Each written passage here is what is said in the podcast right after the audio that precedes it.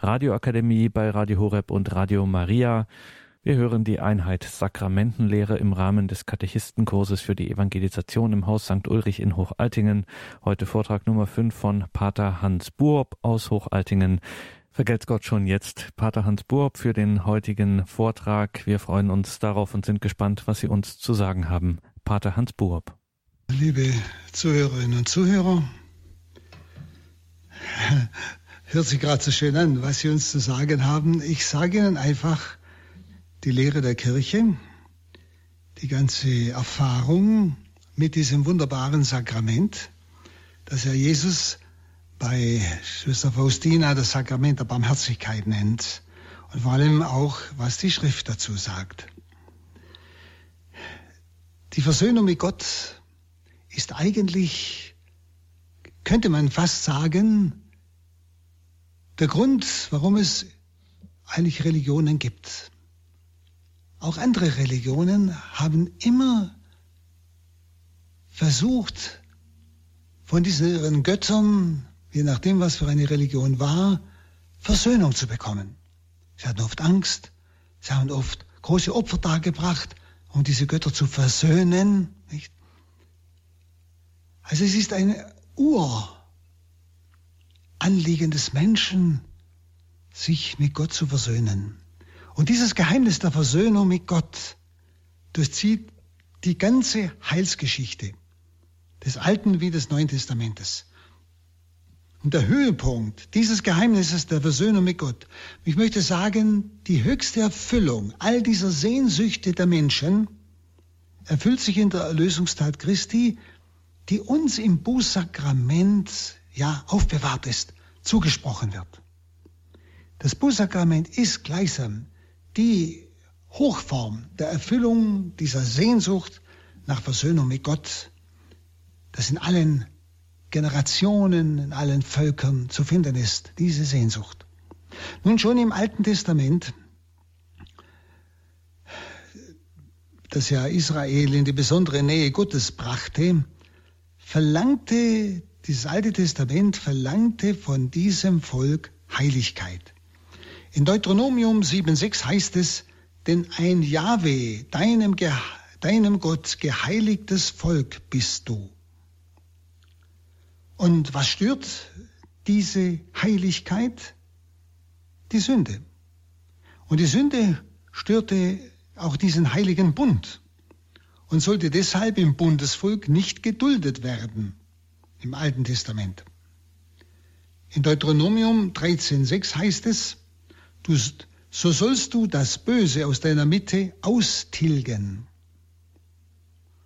Und am schärfsten ging man gegen jene Art der Sünde vor, die den Bund am empfindlichsten verletzten, nämlich durch die Vernichtung dessen, der den Bund gebrochen hat, der also das Böse getan hat. Und eine weitere Weise der Bestrafung war der weitgehende Ausschluss des Übeltäters aus der Heilsgemeinschaft seines Volkes, als der Übeltäter gleichsam ausgeschlossen wurde. Und so haben besonders die Propheten zur Buße aufgerufen, zu dieser Umkehr, zu dieser Versöhnung mit Gott. Und Johannes, der Täufer, der ja an der Schwelle des alten Bundes zum neuen Bund steht, bereitete ja die Herzen der Menschen auf das Kommen des Gottesreiches vor. Das war ja seine Sendung. Und in Markus 1,14 heißt es ja, Johannes sagt, lasst euch taufen, bekehrt euch, damit eure Sünden vergeben werden. Damit eure Sünden vergeben werden. Also dieses Geheimnis der Versöhnung mit Gott durchzieht den ganzen alten Bund. Und noch mehr erscheint der neue Bund, zu dem Gott ja die Menschheit in der Kirche Christi berufen hat, als Bund der Sündenlosigkeit und Heiligkeit. Das sagen schon die Propheten voraus. Jeremia 31, 34 heißt es, Sie alle werden mich erkennen, klein und groß, spricht Yahweh, denn ich vergebe ihre Schuld und denke nicht mehr an ihre Sünden. Also der Prophet hat bereits vorausgesagt, dass wirklich diese Stunde kommt, ich vergebe ihm die Schuld und denke nie mehr daran. Und beim Propheten Ezechiel 36, 25 bis 27 lesen wir, ich werde euch ein neues Herz geben und einen neuen Geist in euer Inneres geben.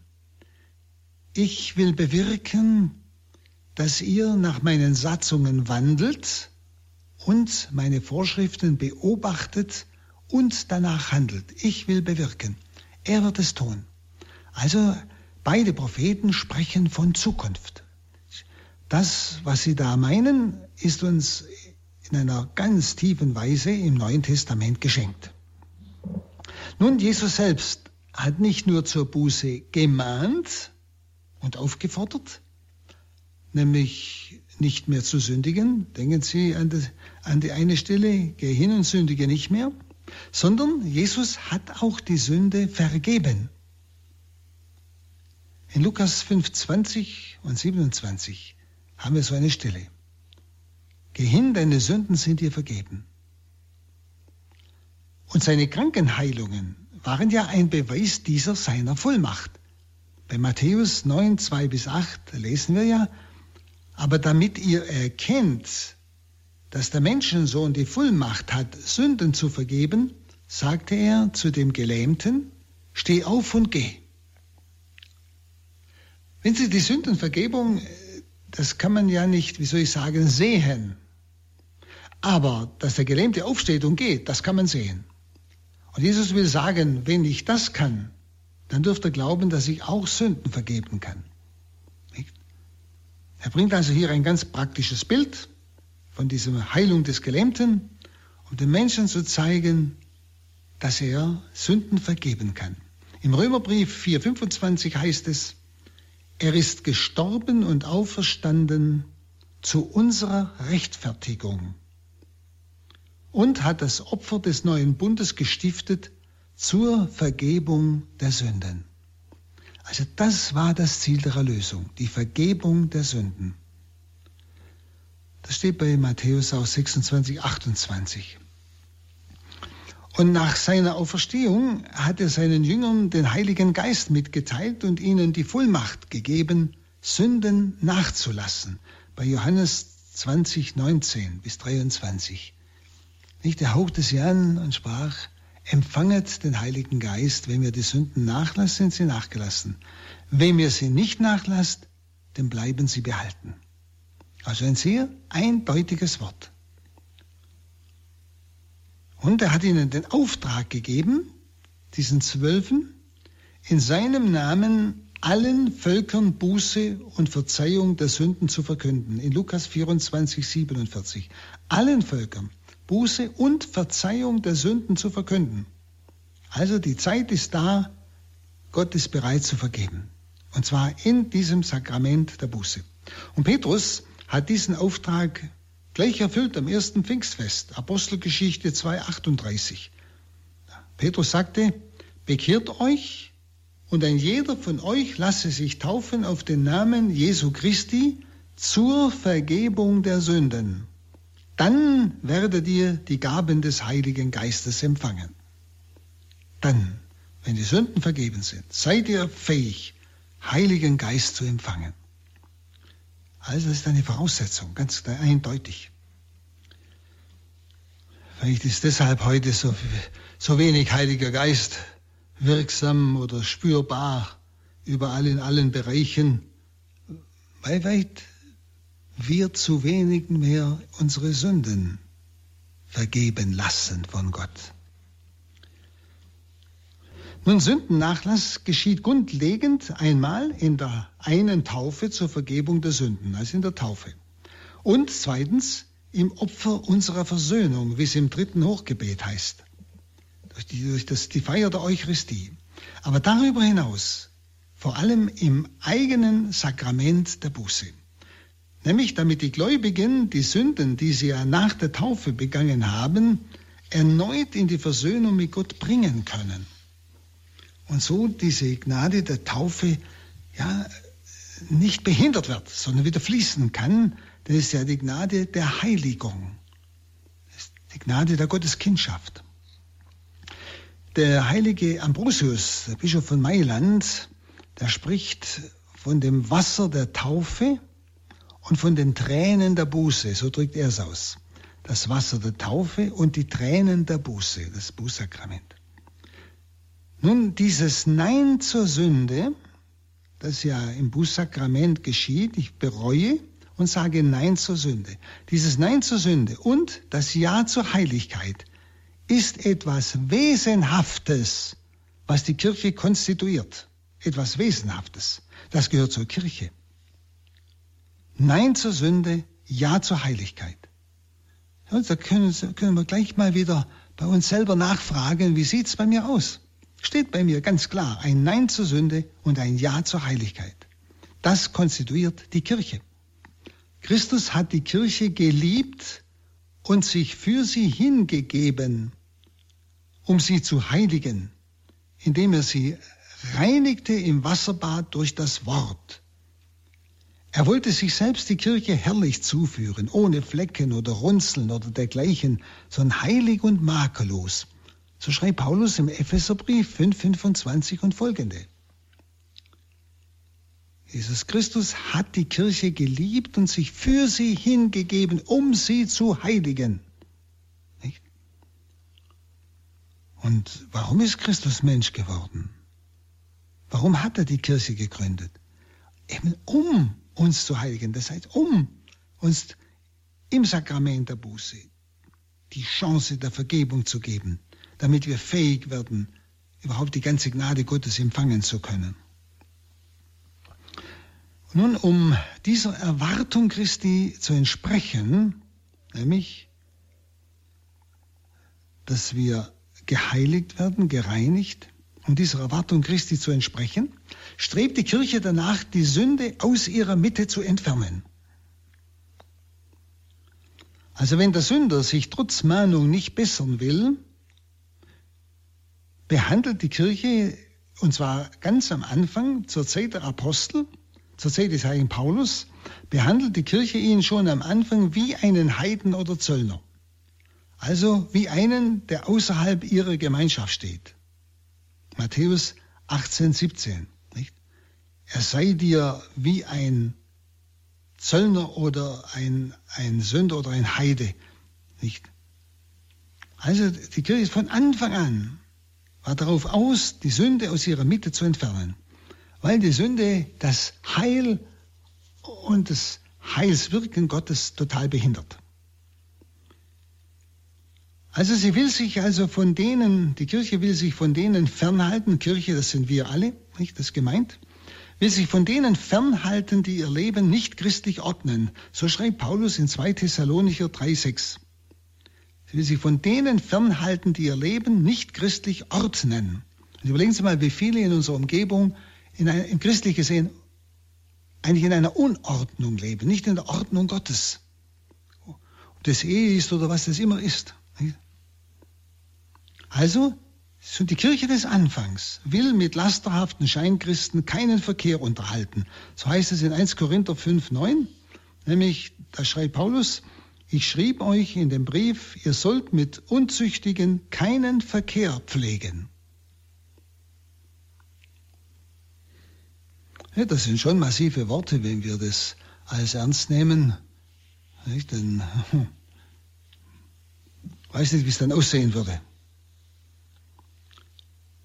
In den 1 Korinther 5, 11 schreibt Paulus sogar, ich schrieb euch, ihr sollt keinen Verkehr unterhalten mit einem, der zwar den Brudernamen führt, also ein Christ, ja, der zwar den Brudernamen führt, dabei aber ein unzüchtiger oder habgieriger oder Götzendiener oder Lästerer oder Trunkenbold oder Räuber ist. Ihr sollt da mit denen keinen Verkehr unterhalten, also gar keine Beziehung. Mit einem solchen sollt ihr nicht einmal zusammen essen, sagt Paulus. Wenn sie das laut sagen würden, nicht, dann würde man sie jedenfalls fast kreuzigen oder steinigen, mindestens. Paulus überantwortet sogar einen solchen Sünder, und er nennt sie ja nicht, Unzüchtige, Habgierige, Götzendiener, Lästerer, Trunkenbolde, Räuber. Er überantwortet solche sogar dem Satan zum Verderben des Fleisches in 1 Korinther 5,5. Es soll dem Sünder also seine wirkliche Lage ganz deutlich gezeigt werden. Also es geht hier nicht um eine Verdammung, sondern Paulus will ihnen auf diesen, in diesem Sinne, dass er sie ausschließt aus der Gemeinschaft der Glaubenden. Und dass er sagt, mit denen dürft ihr gar keine Beziehung haben. Damit die merken, wie schlimm ihre Sünde ist. Damit sie es einsehen, erkennen und umkehren. Und dann schreibt er nämlich, und wenn einer umkehrt, dann sollte, sollen sie ihn sofort aufnehmen. Ja? Und sie sollen auch für ihn beten, dass er zur Umkehr kommt. Aber der Sinn des Ausschlusses bei Paulus ist immer, was es ja bis heute ist, das sogenannte Exkommunikation. Sie haben das Wort sicher schon gehört. Der Sinn ist, dass dem Menschen bewusst wird, wie schlimm seine Sünde ist. Und dass er aufgrund dieses Bewusstwerdens wirklich wieder umkehrt, weil er plötzlich selber erschrickt, dass das so schlimm ist. Aber wir haben heute ja dieser Art fast nichts mehr, sodass, ich sage mal so, der Mensch, der so in einer Sünde dauernd dahin lebt, äh, das gar nicht mehr richtig merkt. Ja. Und was halt, warum die erste Kirche so scharf war, das ist eigentlich das, was wir heute erleben. Die Kirche will die Gefahr der Ansteckung, also diesem Sauerteig der Schlechtigkeit und Bosheit, wie es heißt, zuvorkommen. So schreibt Paulus in 1 Korinther 5, 6, wo er sagt, wisst ihr nicht, dass ein wenig Sauerteig den ganzen Teig durchsäuert. Ein wenig Sauerteig. Schafft also den alten Sauerteig hinaus, auf dass ihr ein neuer Teig seid, wie ihr ja ungesäuert seid. Das heißt also, die Bosheit steckt an. Ich glaube, das brauche ich Ihnen nicht beweisen. Wenn Sie in unserer Zeit wirklich leben, dann merken Sie, wie schnell nach dem Krieg bis jetzt, diese kurzen paar Jahren kann man sagen, die ganze ja, Moralität, die christliche Moral, das ist nicht irgendwas Negatives, sondern das Verhalten des Menschen zu sich selbst, zu Gott und zu den Mitmenschen, das ist die christliche Verhaltensweise von der Liebe her, nicht? Dass die ganze christliche Moral unwahrscheinlich schnell abgesunken ist. Da merken Sie, wie ansteckend dieser Sauerteig der Bosheit und Schlechtigkeit ist, wie es Paulus nennt. Und ich denke, das muss man einfach wissen. Man sollte sich nie stark genug fühlen und meinen, dieser Sauerteig der Schlechtigkeit in der Welt, der steckt mich nicht an. Ich kann mit Leuten umgehen, die vollkommen in der Sünde bewusst leben, das steckt mich nicht an. Da werde ich mich sehr täuschen. Der steckt an. Die Kirche ist überzeugt, durch Jesus Christus ermächtigt zu sein, im Namen und in seiner Kraft zu handeln, wenn sie die Sünden vergibt. In 1 Korinther 5,4, da schreibt Paulus, im Namen des Herrn Jesus sollt ihr und mein Geist euch versammeln, samt der Kraft unseres Herrn Jesus Christus, und diesen Menschen, das ist also ein solcher öffentlicher Sünder, diesen Menschen dem Satan übergeben zum Verderben des Fleisches, damit sein Geist gerettet werde am Tage des Herrn. Also damit sollen sie aufzeigen, die Leute dieser Gemeinde von Korinth, also die Kirche von Korinth, damit sollen sie aufzeigen, wie stark der Sünder an die Macht des Bösen gebunden ist.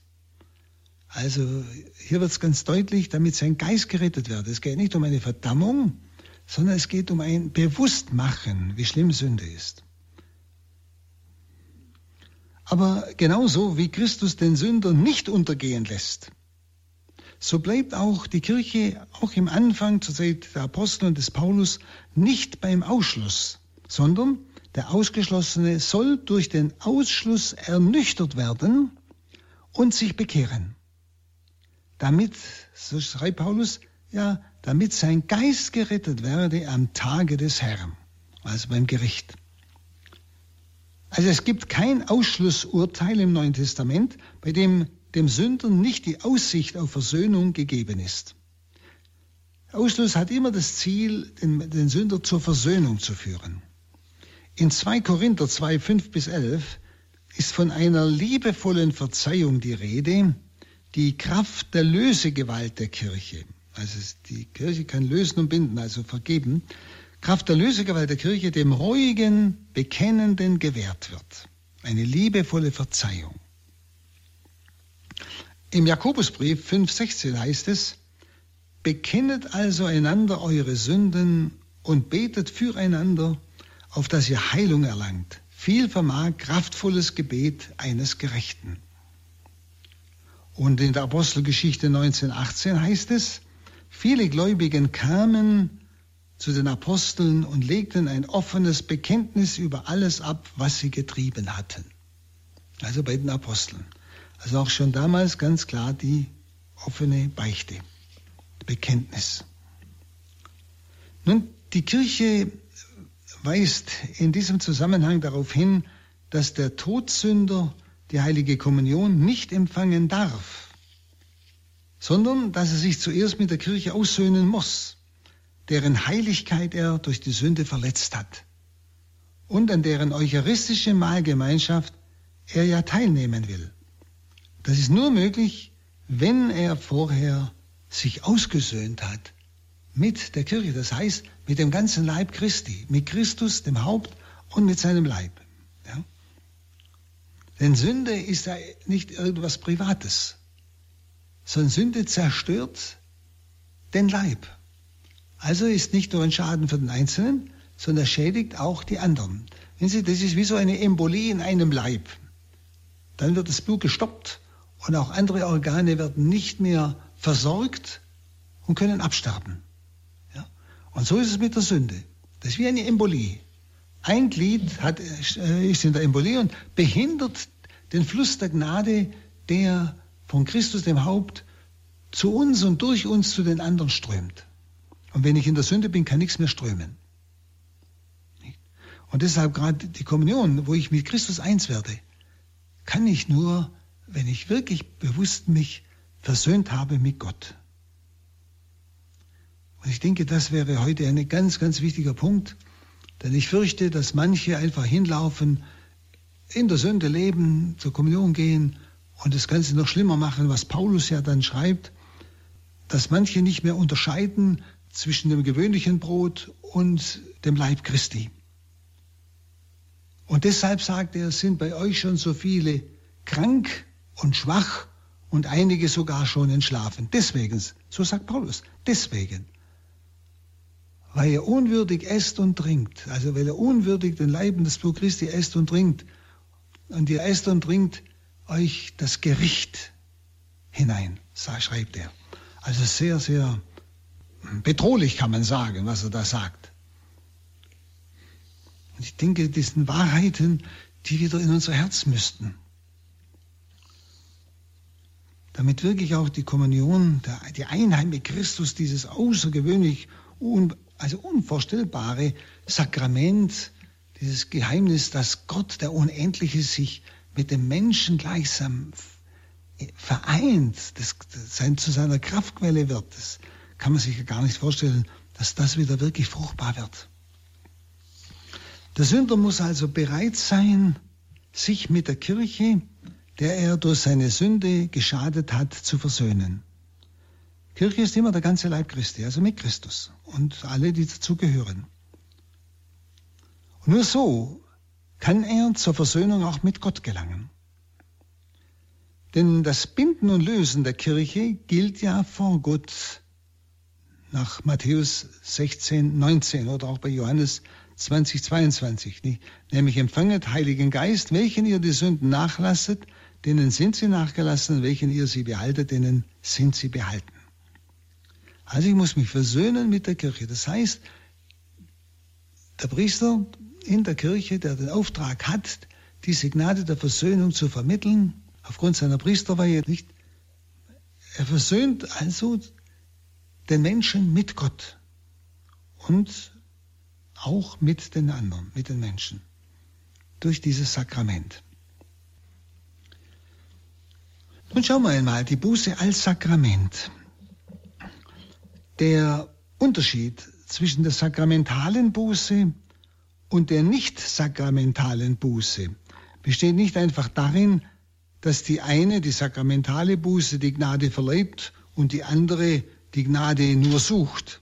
Also nicht sakramentale Buße heißt, wo ich Gott um Vergebung bitte, wo ich durch Almosen, äh, die Schriftseite Almosen deckt eine Menge Sünden zu, oder durch Nächstenliebe oder durch Bußwerke Gott um Vergebung bitte. Verstehen Sie, das ist die nicht sakramentale Buße, nicht?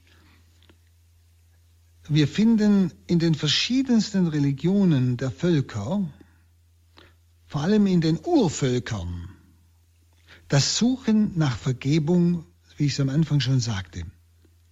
Wir finden bei den verschiedensten Religionen der Völker, gerade bei den Urvölkern, bei den noch nicht vermischten Völkern, das Suchen nach Vergebung und auch das Erlangen von Vergebung. Viele nehmen an, dass diese Wirklichkeit, die wir gerade bei den Urreligionen, Urvölkern, die noch unvermischt waren mit anderen Völkern, dass das zurückgeht auf eine Uroffenbarung Gottes an die ganze Menschheit. Also auf ein Überlieferungsgut, das im Alten Testament im sogenannten Protoevangelium, also der Verheißung eines künftigen Siegers und Sieges über die Schlange angekündigt ist. Feindschaft will ich setzen zwischen dir und der Frau, zwischen deinem Nachwuchs und ihrem Nachwuchs. Nicht? Und das eigentlich verheißt letztlich Vergebung der Sünden. Nicht?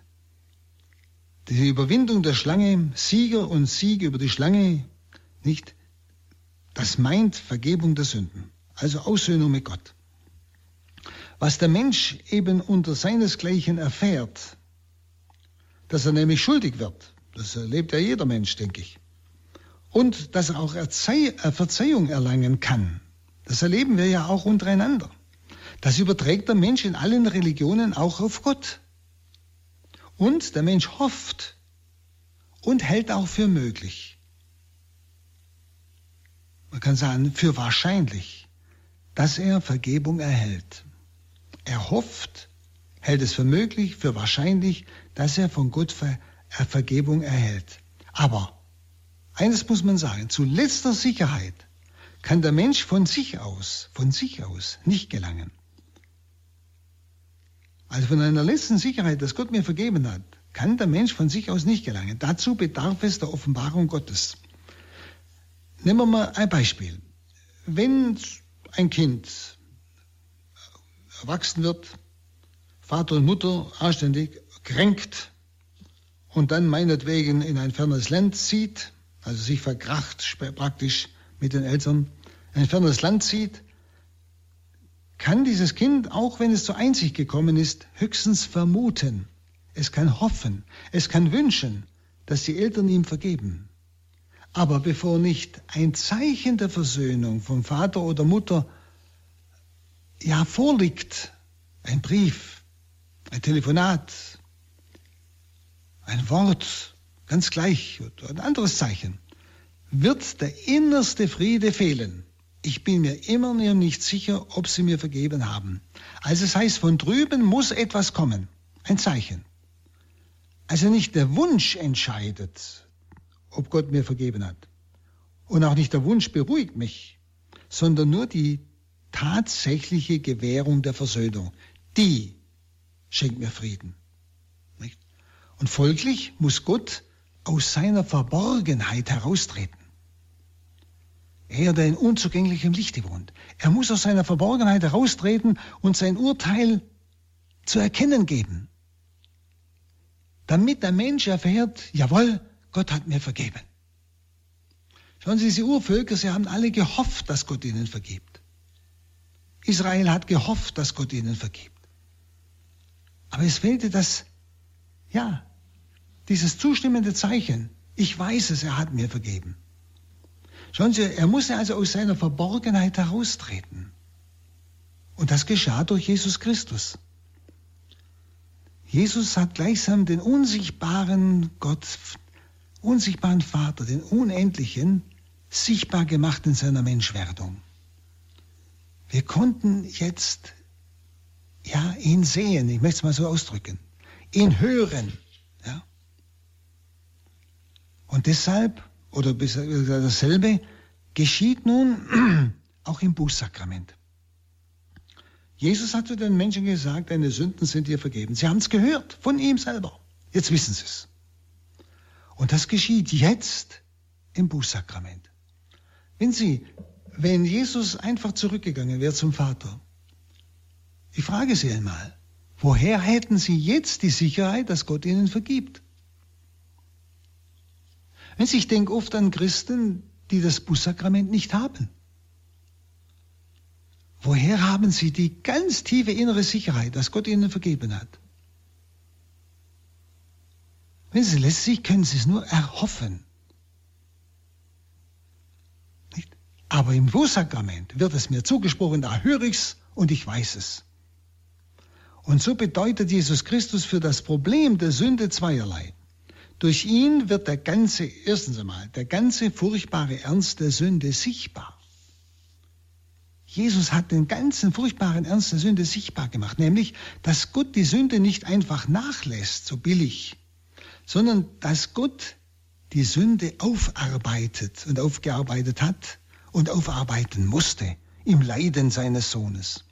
Und diese Aufarbeitung muss von der Stelle aus geleistet werden, von der die Sünde ihre Quelle hat. Und das ist der Mensch. Der Mensch hat gesündigt. Also ist Gott Mensch geworden, um im Menschen diese Sünde aufzuarbeiten. Eben indem er sie auf sich nahm in seinem Leiden. Und folglich war die Menschwerdung Jesu notwendig. Denn die Last der verschuldeten Menschheit kann auch nicht nur behoben werden durch einen Menschen, durch einen nur Menschen, sondern durch einen, der mehr ist als ein Mensch. Also menschlich gesprochen, menschlich gesprochen, hätte der Gottessohn als Mensch sogar daran scheitern können, weil der Auftrag so schwer war. Hätte scheitern können als Mensch, denn er war ja ganz Mensch. Er wurde versucht in allem wie wir, sagt der Hebräerbrief, nicht? Und er hat ja auch gerungen um den Willen des Vaters. Nicht mein Wille geschehe, sondern deiner. Ja? Oder mein Gott, warum hast du mich verlassen? Vater, lass den Kelch an mir vorübergehen. Da spüren wir, wie er als Mensch gekämpft hat. Also menschlich gesprochen, menschlich gesprochen, hätte der Gottessohn sogar scheitern können, weil der Auftrag so schwer war. Und hier wird uns der letzte und schrecklichste Ernst der Sünde offenbar wie nirgends zuvor. Wenn Sie, wenn man denkt, dass Gott Mensch wird und dann die Sünde auf sich nimmt, wie es die Schrift heißt. Die Schrift sagt sogar, zur Sünde wird. Das ist fast nicht vorstellbar. Um dann die Sünde in seinem Tod zu vernichten. Das ist, das ist ein unbegreifliches Geheimnis. Aber wir spüren das eine, das ist das Erste. Durch die Menschwerdung Jesu ist Gott herausgetreten aus seiner Verborgenheit. Er ist hörbar geworden. Wir haben erfahren, dass er die Sünden vergibt. Und er hat uns im Sakrament der Buße ein Zeichen hinterlassen. Einmal in seinem Priestertum, an dem er die Apostel teilnehmen lässt, die das weitergeben. Diese Teilnahme eben im Sinn des Sakramentes der Priesterweihe. Und seine Vergebung ist aufbewahrt im Bußsakrament, wo nun der Priester, der ja eins geworden ist, mit dem Haupte Christus in einer, in, mit einem Ich sagen kann, ich spreche dich los von deinen Sünden. Der einzelne Mensch hört es, er weiß es jetzt, er braucht es nicht bloß hoffen, nicht bloß vermuten, nicht nur wünschen, er weiß es. Er hat es gehört und zwar von einem, ja, der gleichsam Christus seine Stimme geliehen hat, aufgrund seines des Sakramentes der Priesterweihe. Denn ein Auftrag genügt da nicht. Das ist eine. Jesus Christus bedeutet also für, die, äh, für das Problem der Sünde einmal, dass er uns den furchtbaren Ernst der Sünde sichtbar macht. Ich denke, das ist heute sehr wichtig. Und zweitens, der Sieg geschah. Diese Tatsache. Der Sieg ist geschehen. Und die Vergebungsgewalt, die Christus am Ostertag als erste Frucht dieses Sieges den elf Aposteln gab, Judas hat ihn ja verraten, ist ja weggegangen, den elf Aposteln gab, gehört zu den erstaunlichsten Vollmachten, Diese Vergebungsgewalt, die Christus den Aposteln gab nach Ostern, also am Ostertag, gehört zu den erstaunlichsten Vollmachten, zu den anbetungswürdigsten, sogar zu den ärgerniserregendsten Vollmachten, mit denen die Kirche vor die Menschheit hintritt und sagt, sie, die Kirche, in ihren Priestern, kann die Vergebung mit der Sünden aussprechen. Kann diese Heilswirklichkeit, dieses Heilsgeschehen durch Jesus Christus den Menschen zusprechen, dass die Sünde im Tod Jesu vernichtet wird und durch die Auferstehung Christi ihnen das vollkommene göttliche Leben wieder zurückgeschenkt wird. Denken Sie an das Wort, wer kann Sünden vergeben außer Gott in der Heiligen Schrift, nicht? Wer kann das außer Gott? In Christus ist so also die größte, verstandesmäßig unfassbarste Offenbarung von Gottes Heiligkeit für den Menschen geschehen. Die größte Offenbarung von Gottes Heiligkeit für den Menschen. Diese Offenbarung zeigt zwei Abgründe auf, von denen schon einer hätte den Menschen vernichten müssen. Nämlich ein Abgrund ruft den anderen hervor, sagt man. Nämlich der Abgrund der Gerechtigkeit Gottes, mit der er die Sünde unendlich verabscheut. Und deshalb kann kein Mensch von sich aus vor Gott bestehen. Also wenn jemand so sagt, das mit meiner Sünde, das mache ich mit Gott aus, wissen Sie, nicht ich bestimme, wie Gott vergibt. Das bestimmt Gott selbst. Nicht? Also es kommt hier durch Jesus Christus der ganze Abgrund der Gerechtigkeit Gottes hervor. Die Sünde wurde nicht einfach nur vergeben, sie musste aufgearbeitet werden. Und Jesus hat es getan, indem er sich total erniedrigte die Sünde auf sich nahm und die ganzen Folgen der Sünde, Leiden und Tod, vollkommen durchgetragen hat, deinem unwahrscheinlichen Gehorsam, deiner unwahrscheinlichen Liebe. Und da erleben wir die Gerechtigkeit Gottes. Wissen Sie, wenn Gott nicht gerecht ist, ist er nicht Gott. Das ist der eine Abgrund. Die Gerechtigkeit Gottes, mit der er die Sünde unendlich verabscheut. Und diese Gerechtigkeit ruft den Abgrund der Güte und Barmherzigkeit hervor. Beide, Gerechtigkeit und Barmherzigkeit Gottes, sind vereint im Jesus Christus. Und sie machen das ganze Geheimnis des lebendigen Gottes aus. Eben des Gottes und Vaters Jesu Christi. Das ganze Geheimnis des lebendigen Gottes. Gerechtigkeit, und Barmherzigkeit. Darum sagt Jesus der Schwester Faustina, wer nicht durch das Tor der Barmherzigkeit geht, also wer die Barmherzigkeit Gottes nicht in Anspruch nimmt, in diesem Sakrament der Barmherzigkeit, der muss durch das Tor der Gerechtigkeit. Und dort kann keiner bestehen. Da kann keiner bestehen. Wir können nicht mit Gott rechten. Ich kann meine Sünde nicht selbst vernichten. Ich kann mich nicht selbst erlösen. Das heißt, sich der Gerechtigkeit Gottes stellen. Ja? Das hat Jesus für mich getan. Er konnte es. Also beide, die Barmherzigkeit und die Gerechtigkeit Gottes. Man könnte sagen, schauen sich im Antlitz Jesu Christi an. Jesus, Jesus kam im Dienste der Gerechtigkeit. Er sollte die Sünde aufarbeiten. Es sollte der Gerechtigkeit entsprechen. Und gerecht ist die entsprechende Strafe für bestimmte Tat. Das ist gerecht. Nicht? Und das heißt, die Sünde aufarbeiten. Jesus kam im Dienst der Gerechtigkeit. Er sollte Gott Genüge tun. Darum nahm er das Fleisch der Sünde an, nämlich die Menschennatur, die ja gesündigt hat, um es dann zu opfern. Und er kam in Knechtsgestalt auf das er Gehorsam lernen könnte. Denn Sünde ist Ungehorsam.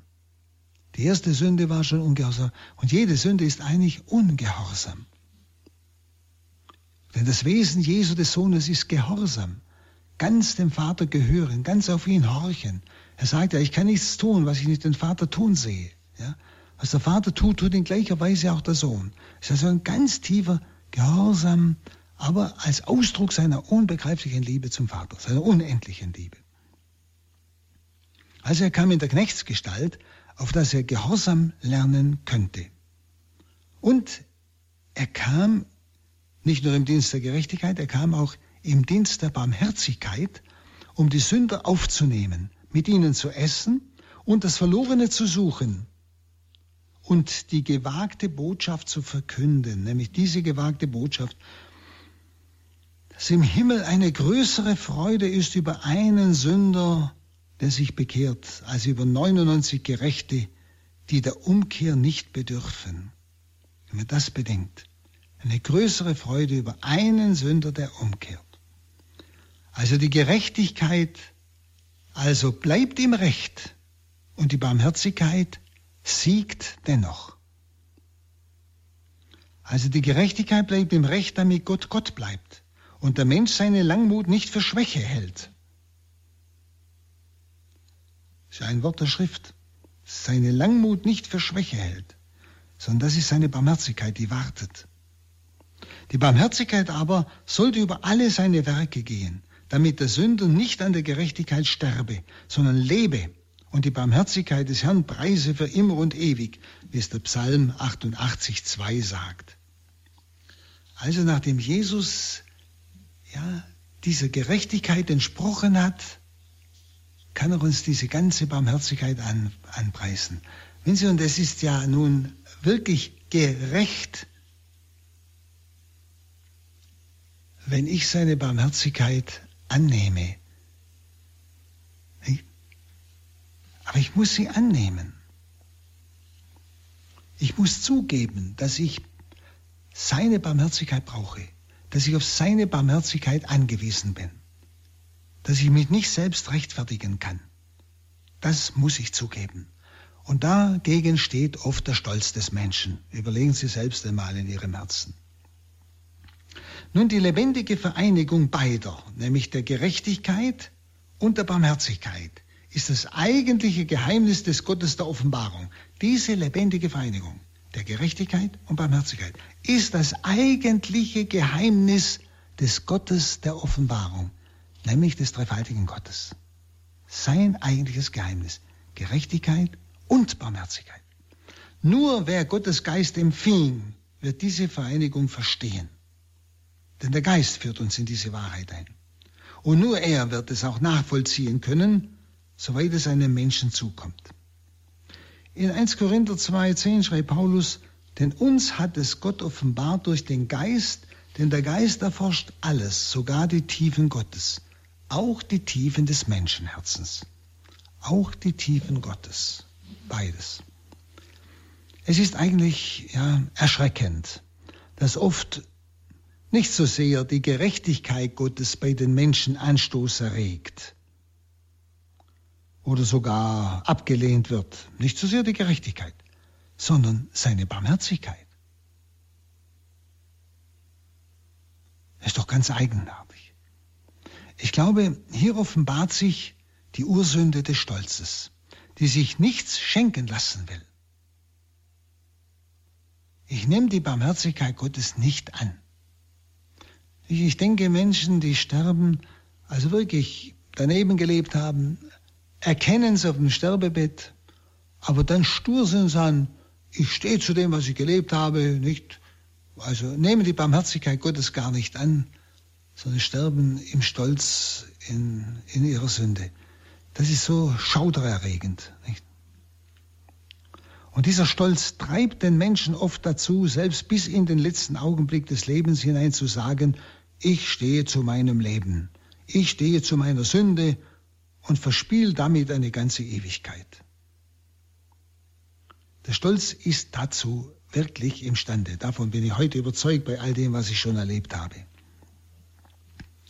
Vielleicht hat der Dichter Dante deshalb die unterste Hölle nicht durch große Hitze, sondern als eisige Erstarrung dargestellt in seiner Dichtung. Als eisige Erstarrung. Dieses Erstarren des Menschen, der sich gegen die Wärme der Barmherzigkeit Gottes wehrt im Stolz. Dieses Erstarren des Menschen, der sich gegen die Wärme der Barmherzigkeit Gottes wehrt im Stolz. Vielleicht hat Dante da etwas sehr Richtiges er, erspürt. Dichter haben ja immer eine eigene Ader. In Matthäus 11,25 sagt Jesus, ich preise dich, Vater, dass du dies den Weisen und Klugen verborgen, den Kleinen aber offenbart hast. Weisen und Klugen, das ist diese, diese äh, zehnmal Weisen, wie man so sagt, diese Superklugen. Also das heißt nicht, dass ein, ein Mensch, der was weiß oder gescheit ist, dass der da gemeint wäre. Da kann genauso ein einfacher gemeint sein. Das ist einfach dieser Mensch des Stolzes, der alles besser weiß. Du hast, du hast all das diesen Leuten, die das alles selber kapieren wollen, verborgen. Den Kleinen, die einfach offen waren, denen hast du es offenbart. Die also ein offenes Herz hatten.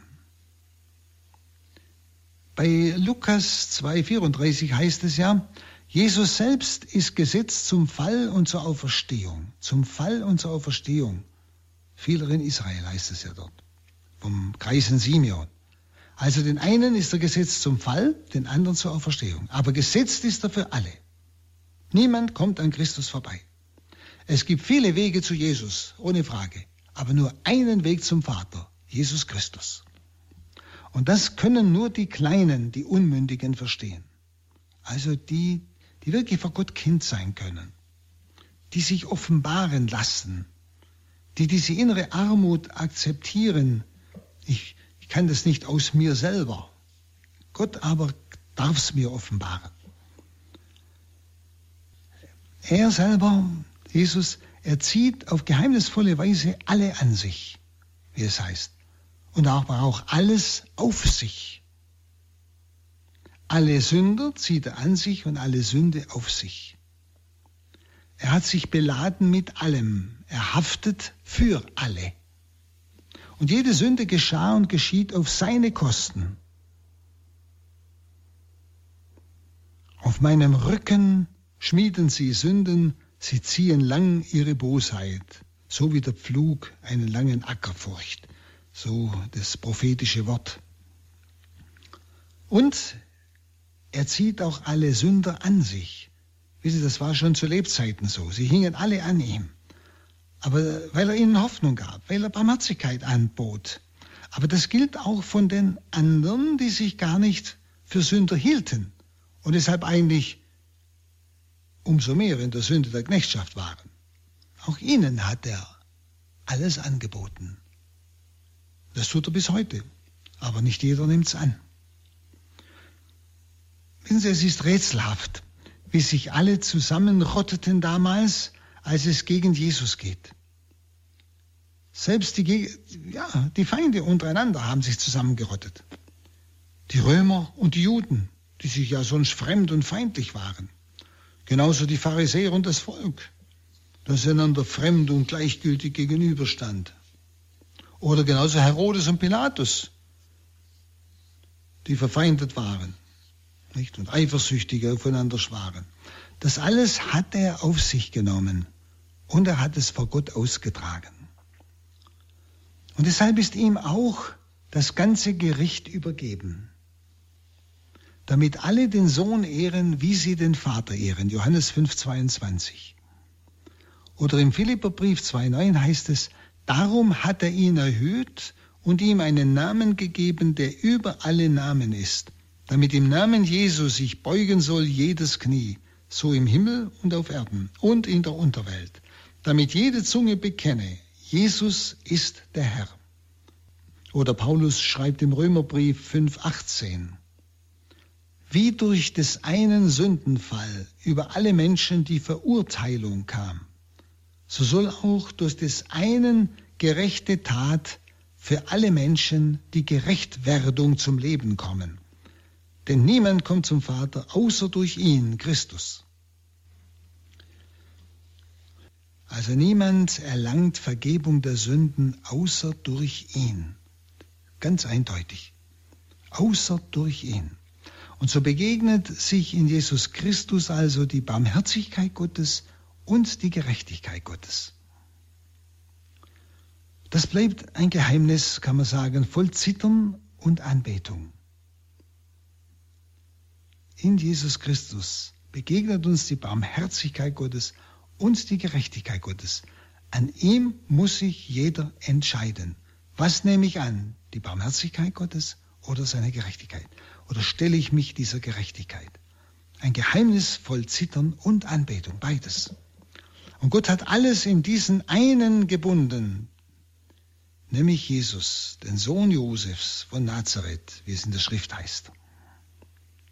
Gott kann nicht von jedem Punkt der Erde aus gleich gut gefunden werden.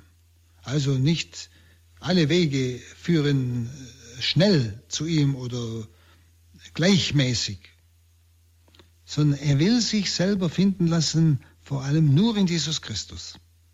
Nur wer Jesus annimmt, liebt, wer seine Erniedrigung mitempfindet, der begreift, dass Gott es so bestimmt hat. Der findet zu Gott. Jesus ist der einzige Weg zum Vater. Zu diesem Gott in unzugänglichem Lichte. Und der Glaubende kann mit Jesus sagen, mit Matthäus 11, 25, ja Vater, so war es recht vor dir. Auf die Weise wird die Größe Jesus offenbar. Auf diese Weise. Die Größe Jesu. Jesus, der Mensch geworden ist der ja der einzige Mittler ist nach 1 Timotheus 2.5. Und wir brauchen uns also nicht wundern, dass gerade in diesem Punkt das Ärgernis aufflammt. Denn es gibt prinzipiell nur zwei Möglichkeiten diesem Jesus von Nazareth gegenüber. Entweder Glaube oder Ärgernis, Hingabe oder Hass. Und das ist der Punkt des Ärgernisses. Es gibt kein Dazwischen. Es gibt keine Alternative.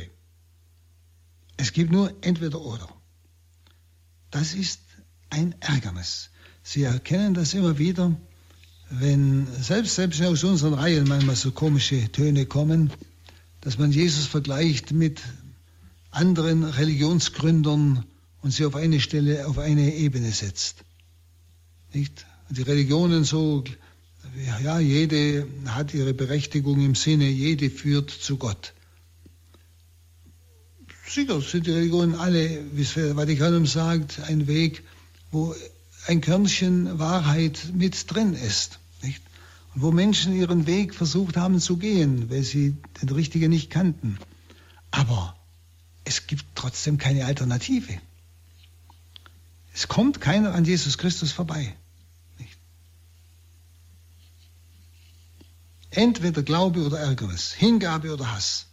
Und wer an Jesus Christus glaubt, der sollte wissen, an welchem Abgrund ihn die Gnade Gottes vorbeigeführt hat. Wenn ich an Jesus glaube, wenn ich seine Versöhnung annehme, dann soll mir bewusst sein, an welchem Abgrund die Gnade Gottes mich vorbeigeführt hat. Einem ewigen Abgrund. Und es sollte uns wieder bewusst werden, dass das Herzstück unseres Glaubens die Person Jesu Christi des Mittlers ist. Und dass unsere absolute Bindung an Jesus Christus etwas ganz und gar Unselbstverständliches ist. Etwas ganz und gar Unselbstverständliches ist. Denn Jesus ist ja auch ganz Mensch.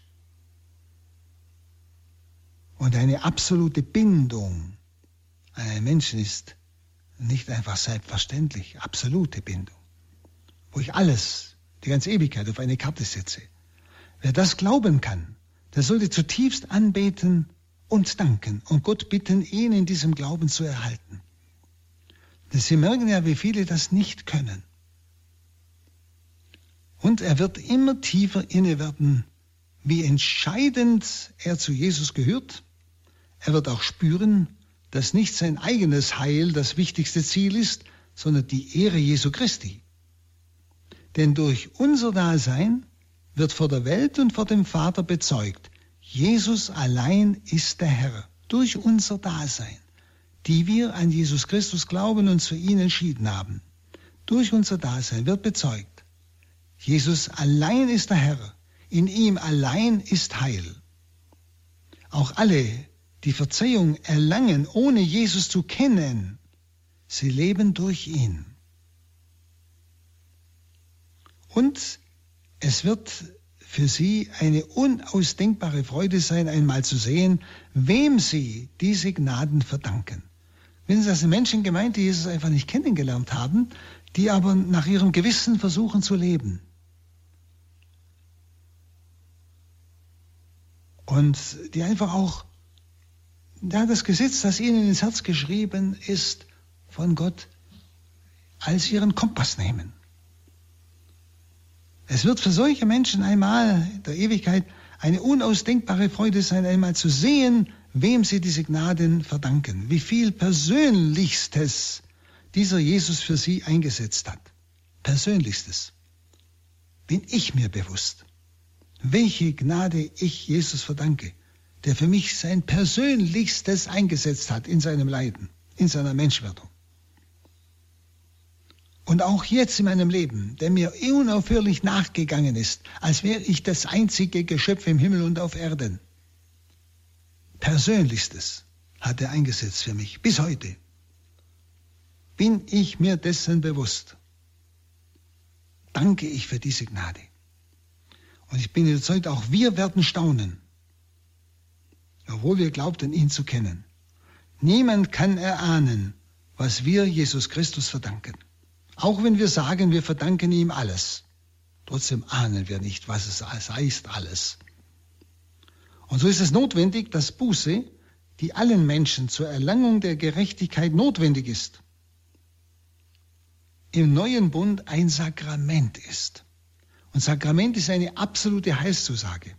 Und in dem Sakrament handelt Christus persönlich, eben in dem Menschen, mit dem er im Sakrament der Priesterweihe als Haupt eins geworden ist, die gleichsam mit einem Ich sprechen.